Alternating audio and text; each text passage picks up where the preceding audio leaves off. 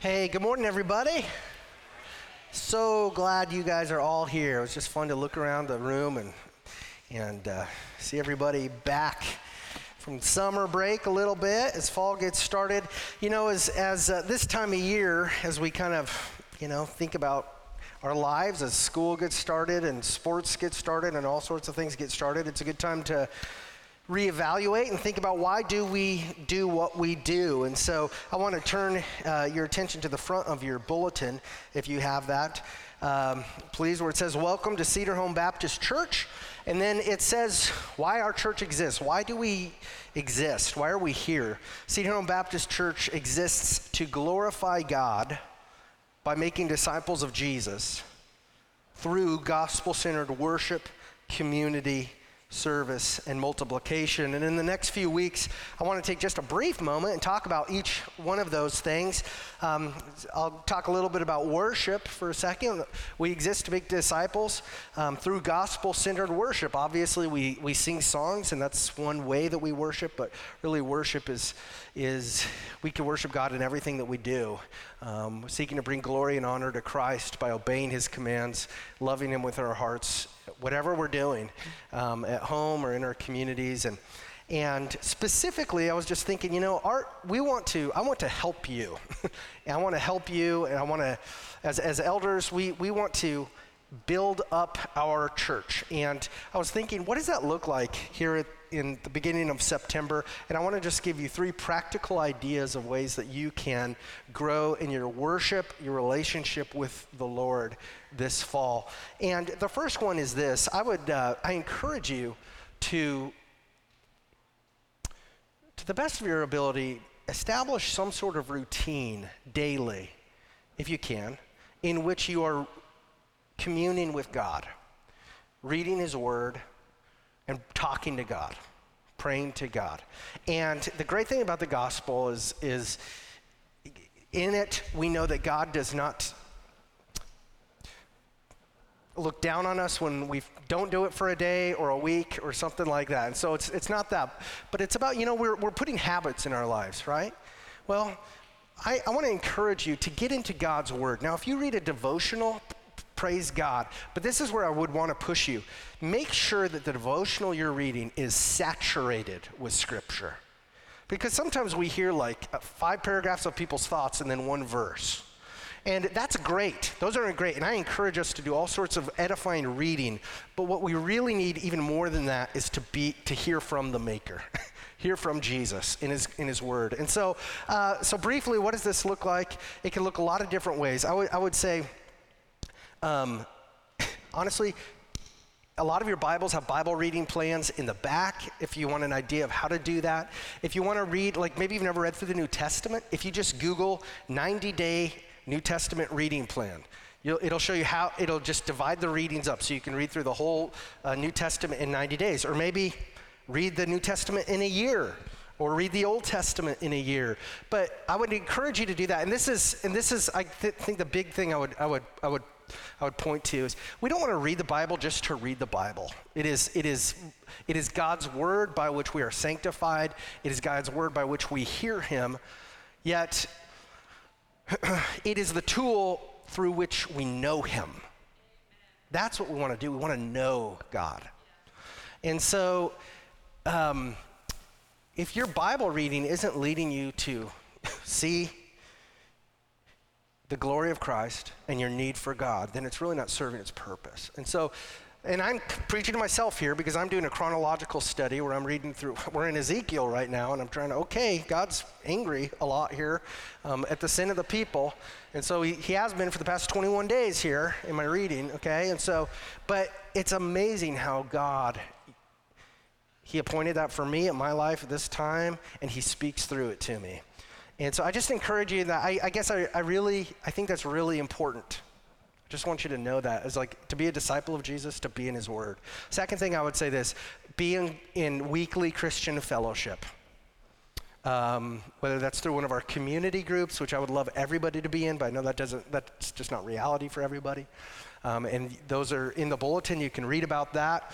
Um, And we would love to start more community groups. My heart is, my desire is this I want to, everyone to be in a community group who wants to be in a community group. And so, um, but, uh, or if you're participating in, participating in the women's Bible study or a Bible study at your work or something, just be in fellowship with other Christians. It's very important. And then the third thing is keep coming here on Sunday mornings um, as we proclaim the word, as we fellowship a little bit together, as we worship God through our giving and, and through uh, just our fellowship. Uh, keep coming. Um, so, those are three things I was thinking about that I think practical steps uh, that you can grow in your walk with the Lord. And if this is new to you, like reading the Bible, if it's scary or whatever, please talk to me or one of our elders or Chris Meyer in the back who's doing announcements or. Um, we, we we all, man, we, I'm just so thankful God meets us where we're at, and we all start someplace, and and uh, God is always there with open arms to welcome us back, and so. Um, I just want to encourage you with that, and I pray that our church, honestly, one of the one of the distinguishing characteristics of our church would be a, a, a, a love for God's word, and a saturation for God's word, and a dependency in God's word, because ultimately we're depending on the author of that word, who is God. So, um, so that's, that's what I'll say about that. Now, if you are new here with us, thank you for being here. I'm so glad you're here. And during this part of the service, uh, is when we normally explore a Bible passage together. And that's what we're going to do today. We do this because Jesus told us that it is through his word that we're sanctified, through his word that we're made more holy, and, uh, and, and that we learn to worship him in spirit and in truth. And so lately we've been working our way through a book of the Bible, a great book called Acts, A C T S. And this book of Acts describes what happened to all of Jesus' followers after Jesus died and rose again and then ascended into heaven. And, and this book was written by a physician in the first century named Luke, who uh, was tasked with writing a historical account of how God worked in miraculous ways through many people to spread the gospel of Jesus throughout the Roman Empire shortly after Jesus' death. And, and as we read this book, as we've been reading it, we see that one of the most prominent characters in this book uh, is a man named Paul. And Paul was not one of the 12 disciples. He was rather, uh, had, he had been an enemy of Jesus and of the Christians. And he had arrested and taken to court and put to death many, many Christians. Uh, but his life totally changed when he was confronted by the resurrected Jesus one day on his way, as Paul was on his way to arrest more Christians. And Paul became a believer in Jesus, he became a follower of Jesus, and Jesus told Paul to go throughout the Roman Empire, tell all of the Jews, eh, which Paul was, and the non Jews, the Gentiles, that Jesus is God, that Jesus is alive, that Jesus offers forgiveness of sin and eternal life to all who turn from sin and trust in him. And that's the exact same message God has for us today. That gospel message hasn't changed. Turn to God, trust in him, put your faith in the Son, the Lord Jesus Christ, and be saved. Well, after Paul had taken three long voyages through, throughout the Roman Empire around the Mediterranean, he was preaching the gospel everywhere he went. Many people believed his message and trusted in Jesus and began to follow Jesus. And at the same time, many people rejected his message. They rejected Jesus. And many people actually were very hostile towards Paul and the gospel, and they wanted to see Paul dead. And this is, this is why so many of Paul's friends begged him don't go to Jerusalem for the Pentecost festival. Don't go to Jerusalem, Paul, because a lot of your enemies are going to be there and you, you, they could kill you. And Paul was well aware of this. He knew that he might be arrested, he might be hurt in Jerusalem, but in his mind, because to live is Christ and to die is gain, because then he'll be with Christ, it was more important for him to obey the Lord and to go to Jerusalem than to preserve his life and to stay safe. And so he had gathered a large financial offering among the Gentile churches, the non Jewish Christian churches to deliver to the church in Jerusalem, which was uh, note, note, noteworthy. It was noted for its, its poverty, um, its widows, its orphans. That's where I, when you read the book of James, You read about true religion is this to visit widows and orphans in their distress. James was very in touch with poverty. And so Paul came with this offering, and it was really cool. He had the, like, there were these seven other men who represented the different churches in the Roman Empire who were traveling with him to come as a, just a sign of solidarity to, to present this offering to the church in Jerusalem and just say, hey, we love you. We know we're Gentiles and you're Jews. We love you, though. And, and this is for you. And so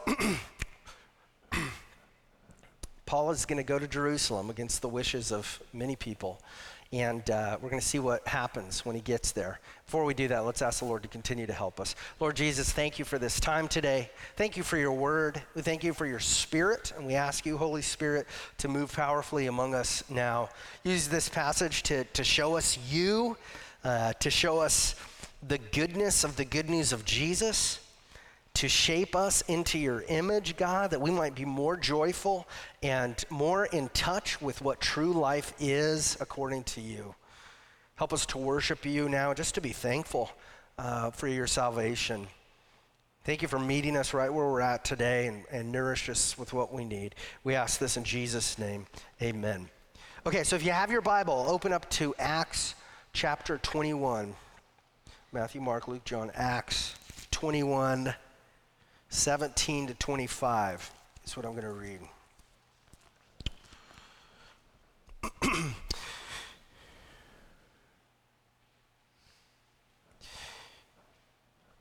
when so remember this is Luke writing because Luke was with Paul.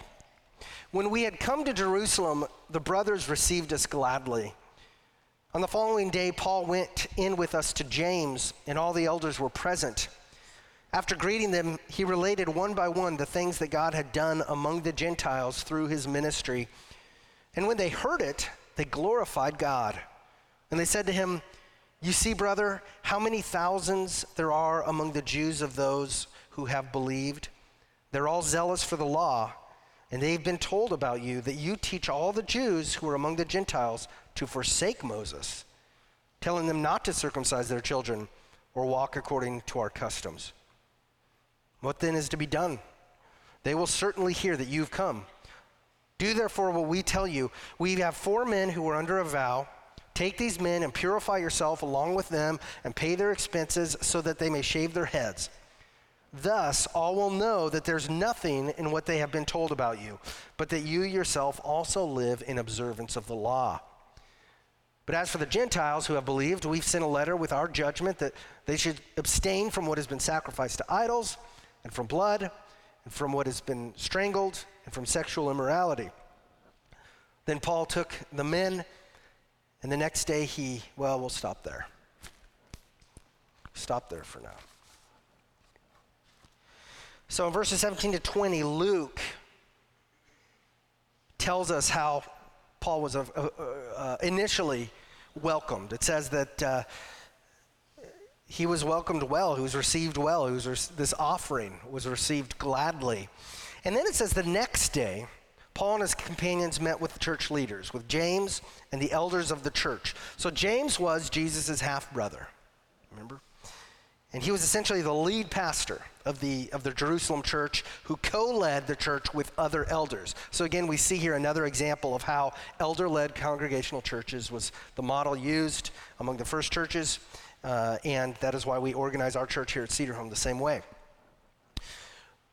Paul greeted each one of these elders, and then he began to tell them about all the amazing things God had done in his ministry to the Gentiles, because he hadn't seen these guys in a long time. And, and when the elders heard about how the gospel was spreading among the Gentiles, verse 20 says that they glorified God, they worshiped God, they were thankful for God and what he was doing. But then look at this, it turns real fast. It didn't take long for them to share with Paul some bad news, something that had been on their minds probably while Paul had been talking about all the things God had done among the Gentiles. And essentially, they tell Paul this Paul, we, we praise God for, for what uh, he's doing among the Gentiles, but remember where you're at now. You're not among the Gentiles anymore, you're here in Jerusalem. You're among the Jewish Christians. And we've got to tell you, you don't have a good reputation among the Jewish Christians in Jerusalem. Uh, word on the street is that you're telling all the Jews throughout the Roman Empire to abandon God's law and to abandon the Jewish culture and our traditions. So, what are we going to do about this, Paul? Because they're going to hear that you're here, and they're not going to like it. The Christians are not going to be happy that you're here. And he says, Here's our suggestion show the Jewish Christians here that you haven't abandoned God's law in the Jews. And we got four men here who are undergoing vows, so just join them, purify yourself with them, pay for their expense of shaving their head. Uh, and, and when all the Christians, the Jewish Christians in Jerusalem, see that, they're going to see with their own eyes that you have not forsaken the law of Moses. Now, obviously, they say we don't expect the Gentiles to observe the Old Testament traditions because Judaism is not their background. Uh, we had decided at the Jerusalem Council, for the sake of unity between the Jew and Gentile believers, uh, to ask the Gentiles to abstain from these four things from food sacrificed to idols, uh, from blood, from what has been strangled, and from sexual immorality. So, what do you think, Paul?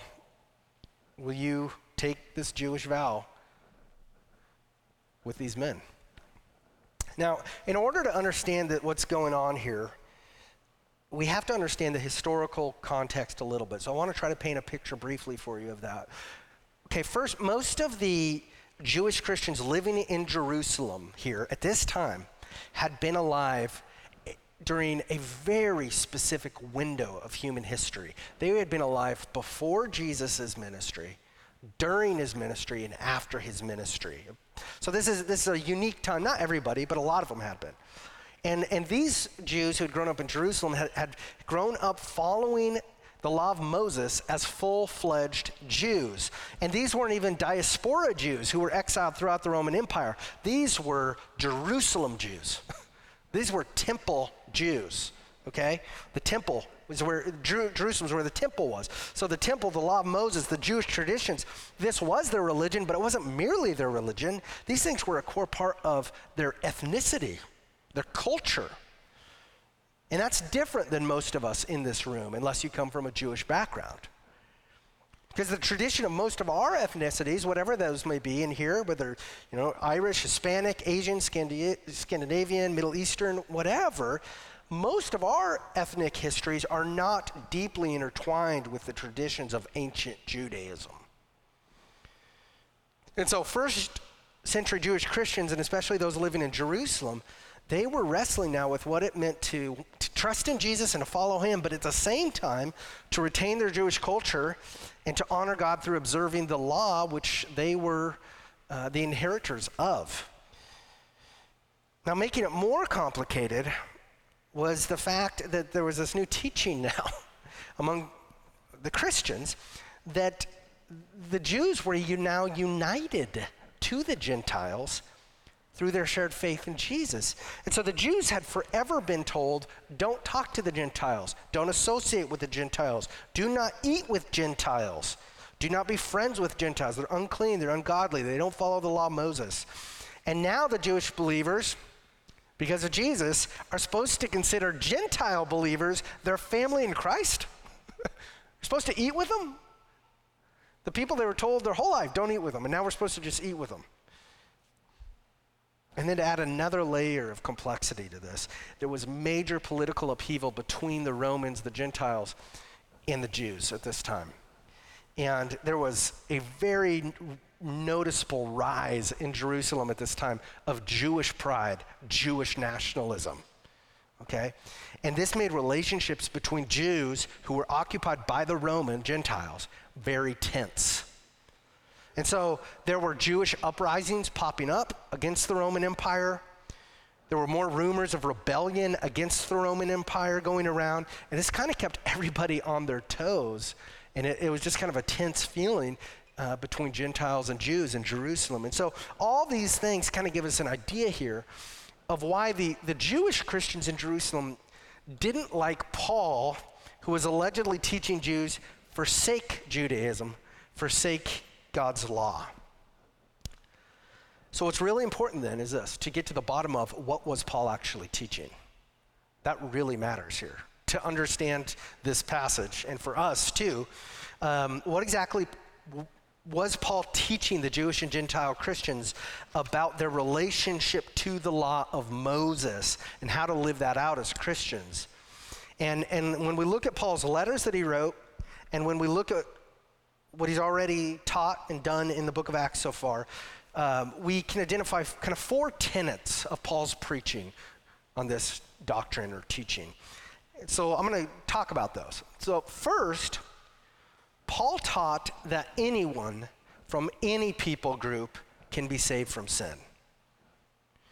And they can be saved by God's grace alone, through faith alone, in Jesus Christ alone. Okay, hear that again. Paul taught that anybody, any individual from any people group on earth can be saved by God's grace alone, through faith alone, in Christ alone. So let's look at that one statement at a time. According to Hebrews 12 2, salvation by God's grace alone means that God is the author of our faith and the finisher of our faith. So Hebrews 12 2 says. So we cannot do anything to force God to save us from sin and death. We cannot do anything to make God feel love and compassion for us. We cannot do anything to make ourselves pleasing and acceptable to a holy God. Uh, this is very clear throughout the Old Testament. It's one of the reasons why it's so important to read the Old Testament. It shows very clearly that our most righteous works are but filthy rags in the sight of God, whose holiness and righteousness is infinitely pristine and breathtaking and eclipses all indicators of righteousness that we can even begin to fathom. And what this means then is that salvation that God offers must be something God offers us out of his why out of his mercy and compassion and love. Salvation from sin is a gift from God that can only be received by us. So, so how do you receive God's salvation? through faith alone. By believing that Jesus is God, by believing that He died for your sins and that He rose in glory and that He's coming again. And more than just believing these things are true, is trusting in Christ in His finished work for your personal salvation. See, the difference between believing Jesus to be God and trusting Jesus to be your Savior is the difference between looking at a chair and believing that that is a chair versus sitting on that chair and trusting that chair to hold you. Likewise, salvation by faith alone means fully depending on Jesus, trusting on Jesus, putting the full weight of your soul on Jesus and his finished work for you. And who can be saved by God? Well, through the Holy Spirit, Paul taught over and over again that God's salvation is available to any person of any people group on earth. It doesn't matter what the color of your skin is, what family you were raised in, what your ethnicity is, uh, where you live, or how much money you were in, inherited or have. The good news of salvation in Jesus Christ is for all people from all people groups on the earth. And what this means then is this as people from all people groups then come together, they, they believe the gospel, they're joined into God's family, they're all equal in God's sight. It means there is no caste system in Christianity, which is very different than many religions and cultures. There are not different levels of acceptance in God's eyes. That's a critical difference that uh, uh, the gospel teaches. Here's what Paul writes in Galatians 3:28. There's neither Jew nor Greek. There's neither slave nor free. There's no male and female, for you are all one in Christ Jesus. And if you are Christ, then you are Abraham's offspring, heirs according to the promise. You hear that? Genesis 12 was a big deal when God made that promise with Abram. That's from whom the, all the Jews would come. And Paul says here now, listen, if you're in Christ, you're an heir of Abram. you're saved. You're one of the you're one of God's chosen people. And then specifically addressing this Christian unity, the need for that between Jews and Gentiles, these people from two different people groups. Paul writes in Ephesians 2 11 to 17, therefore remember that at one time you, he's writing to the Gentiles, you Gentiles in the flesh, called the uncircumcision by what is called the circumcision or the Jews, which is made in the flesh by hands. He's talking to the Gentiles here. Remember that you were at that time separated from Christ, alienated from the commonwealth of Israel, and strangers to the covenants of promise, having no hope and without God in the world. But now, in Christ Jesus, you who once were far off have been brought near by the blood of Christ. For he himself is our peace, who has made us both one and has broken down in his flesh the dividing wall of hostility by abolishing the law of commandments expressed in ordinances that he might create in himself one new man in place of the two. So, making peace, and might reconcile us both to God in one body through the cross, thereby killing the hostility. And he came and preached peace to you who were far off, and peace to those who were near. So, one of the reasons Christ died, one of the reasons he died, was to create one new people group, one new man, one new family called the church, made up of people from all different people groups of the earth. And what makes them a family is their shared Savior, Jesus, their shared indwelling Holy Spirit, their shared Father, God the Father. And so, if this is our spiritual reality, which Jesus says it is, then it also must shape how Christians share life together on earth and view people. There must be no racial, ethnic, political, or economic walls that divide Christians. These, human, these are human distinctions that separated us before we trusted in Christ, and they must no longer be a grounds of hostility between us. And since God has uh, already united us to Christ and to one another through faith, our task as Christians now is to live out that love here on planet Earth. You think about what that, I mean, that is pretty amazing if that lives, manifests itself in local churches and lives itself out as an example to communities and in our nation right now, where there's a lot of tension on a lot of different things here, if the church leads the way on this, what an example of, of the gospel, what a God glorifying picture as we show there's redemption for all people in Jesus Christ.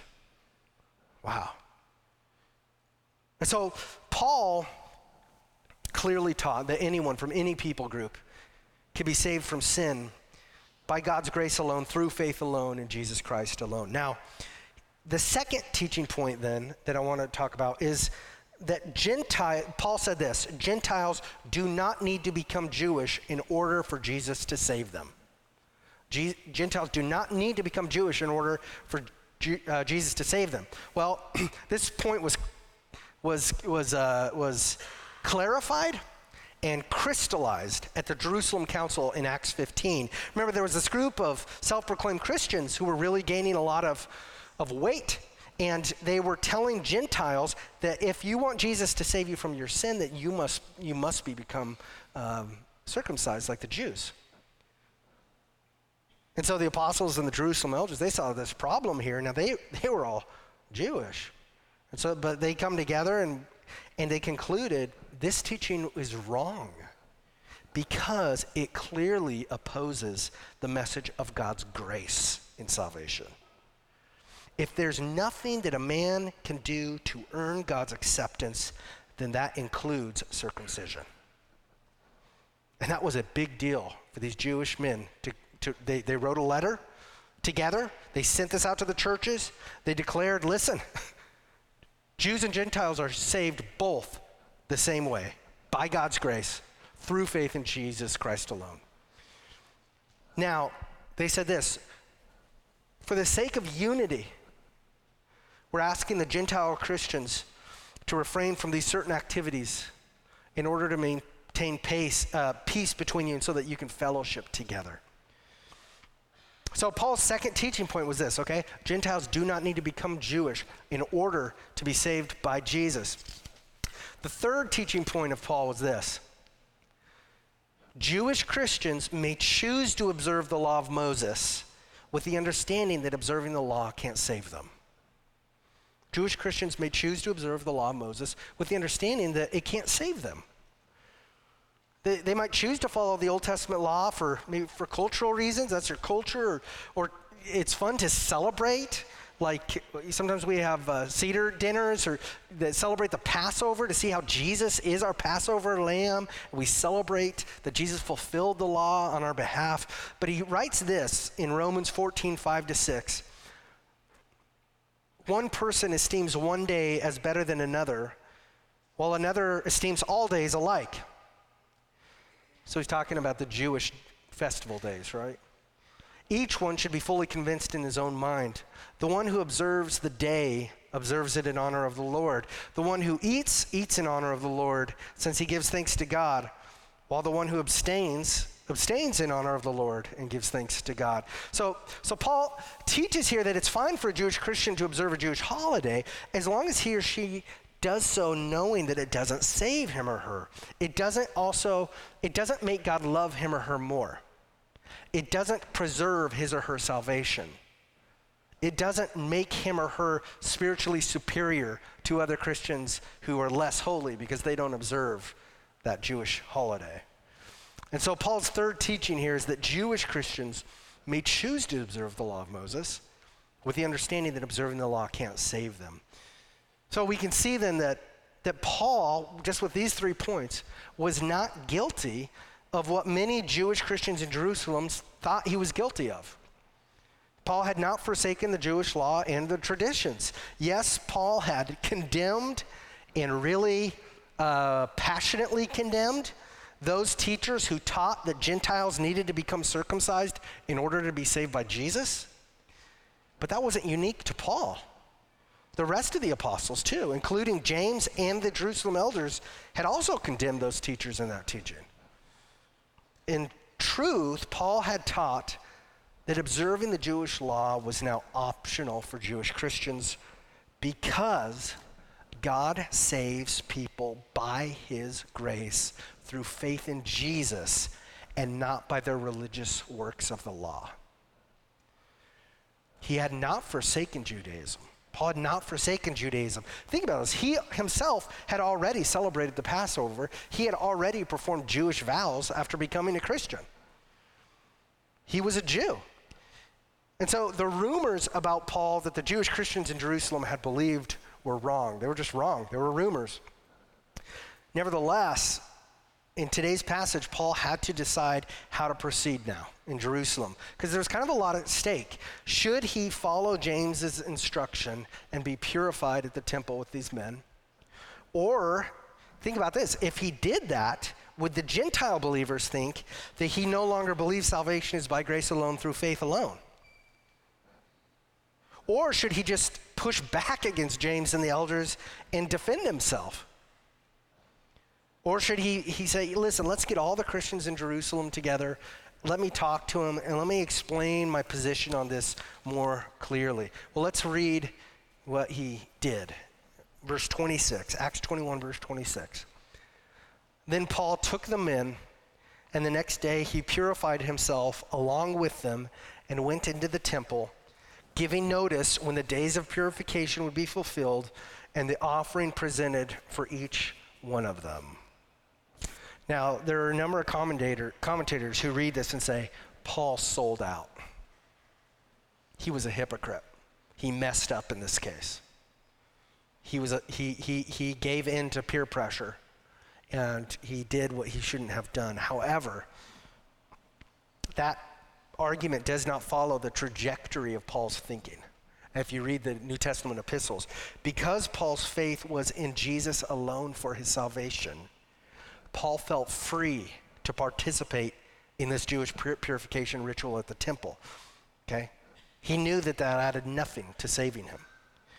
But given the fact that this, him doing this could be really misinterpreted and, and used against him, why did he decide to do it? Well, it brings us to Paul's fourth and final teaching point on Christians and God's law, which is this Let us pursue what makes for peace and for mutual edification among God's people.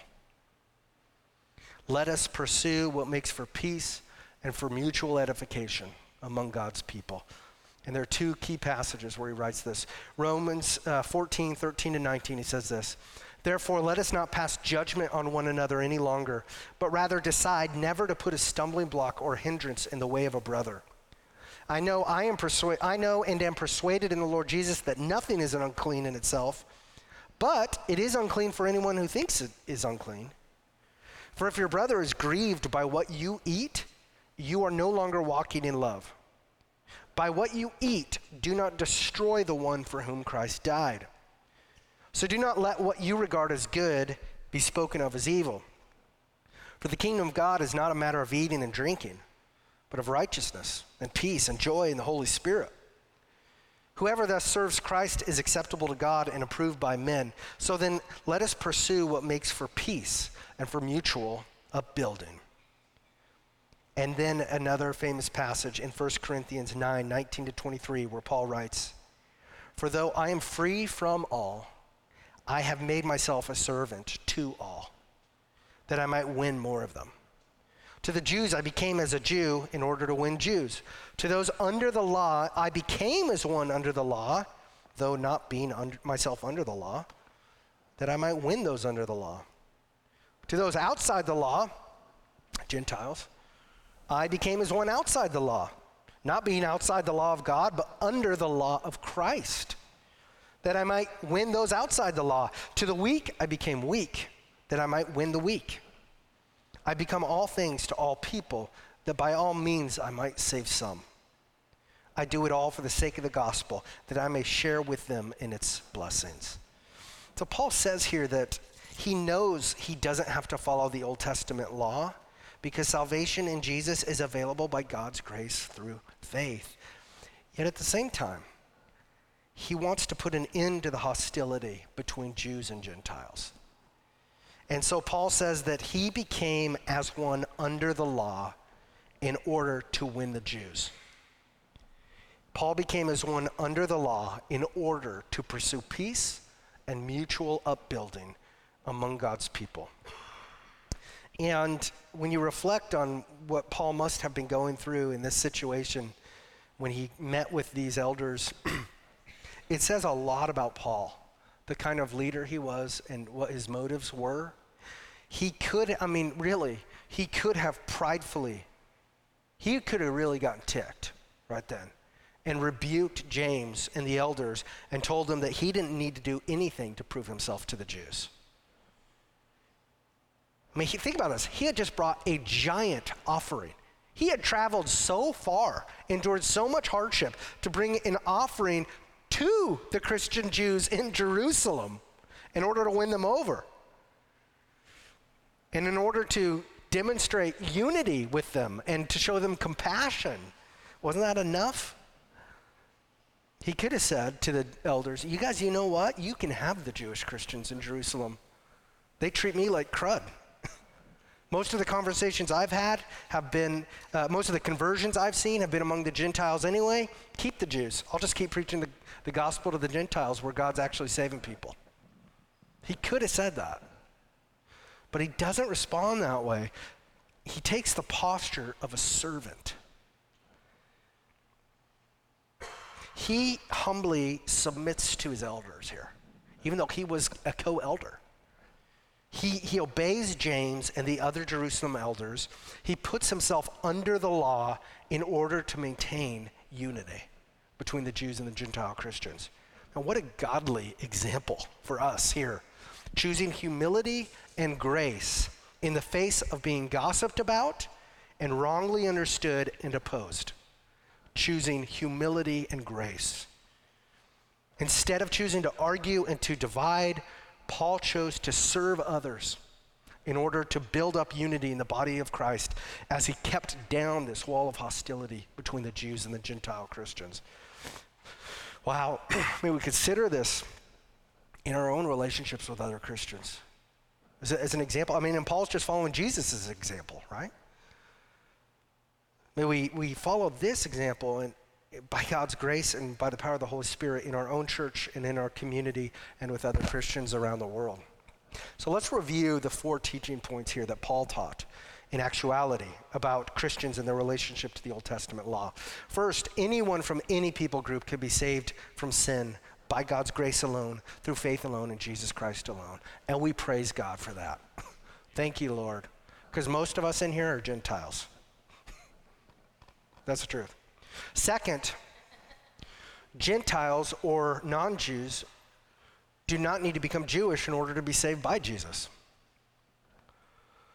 Third, Christians, and I wish I could go into this more, but I would just say that point right there, we don't need to become Jewish in order to be saved by Jesus, is a fascinating discussion that the church and Christians around the world are having as we see people from all different people groups come to Christ. What are those parts of culture which can be retained for a Christian, and what are those parts that need to be rejected in order to follow Jesus? On the leading edge of the mission fields, this is a very important question. It's unique, though, to this time and period because this is specifically about Judaism. Third, Christians may choose to observe the law of Moses with the understanding that observing the law can't save them. Fourth, Christians, let us pursue what makes for peace and for mutual edification among God's people. So, Paul's teaching points, they were not only critical for the Christians to hear in Paul's day, these points are critical for those of us uh, who follow Jesus today. You and I, in summary, are guilty of disobeying God's law, period. We need Him to rescue us from His wrath, lest we suffer it ourselves for eternity after this life. God, in His grace and mercy, has laid down His own life for us in the life of His own Son, Jesus Christ, who bore God's wrath toward our sin when He was hung on the cross. All who trust in Jesus, every person who trusts in Jesus and has been born again, purified from sin, and is adopted into God's family. There's no other way. There is no other eternal life. There is no other hope for us than God Himself, Jesus Christ. And the gospel message is the, the declaration is the same turn from sin, turn to Jesus, and He will save you. And that is not a message you only hear once to get into the kingdom. That is our daily message of repentance that we preach every day to ourselves. Lord, help me to. This is one of the reasons why we do quiet time, why we read the Bible and spend time in the Word. Lord, help me to turn again today. Help me at the start of my day to reorient myself to you as I turn to you as my Savior, you as the one who defines my identity, and you as the one I rest on and rest in. And then God's offer of salvation is, is open to all people from all people groups on earth. And as He saves us and adopts us into His spiritual family from our various backgrounds, Let us follow Christ's example and be servants to one another. Let us pursue in our Christian relationships first what makes for peace and for mutual edification. By God's power, let us not insist on our own way, but consider one another more significant than ourselves, as Paul writes in Philippians 2. And we thank God that this is actually possible now. Do you get that? We can do this now. Because Jesus died and because he sent the Holy Spirit to live in us, who is the one who gives us the desire to do this and the ability to do this for the glory of his name. Would you please stand up, you guys? So thankful you guys are here. I want to close our time in prayer.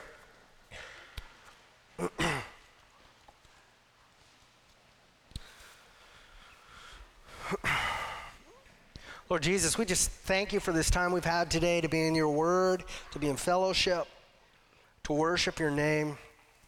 Thank you, God, for meeting us where we're at because, uh, man, I think each one of us as we come here, we know, oh boy, I don't deserve this gospel. You know, I, And that's why it's good news, God, because it's not about us deserving it, but about you pouring it out because of your grace and mercy on us. You're so loving. Help us to remember that, Lord. Help us to see ourselves the way that you see us in Christ.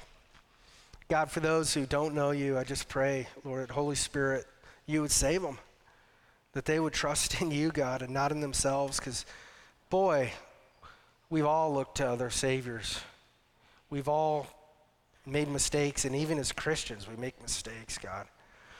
Help us to keep our eyes on you, God. You're the author of our faith, the finisher of our faith. Even the reason you want glory for yourself is wrapped up in our joy, Jesus, that we might be most joyful in celebrating the one who deserves the most glory, which is you, Jesus. We thank you for this, this, uh, this light, this gospel, this message, this living Holy Spirit, the living Savior in heaven, God the Father, in our lives in the midst of this dark earth that we live in, God. This is not our home. We're here for a little while.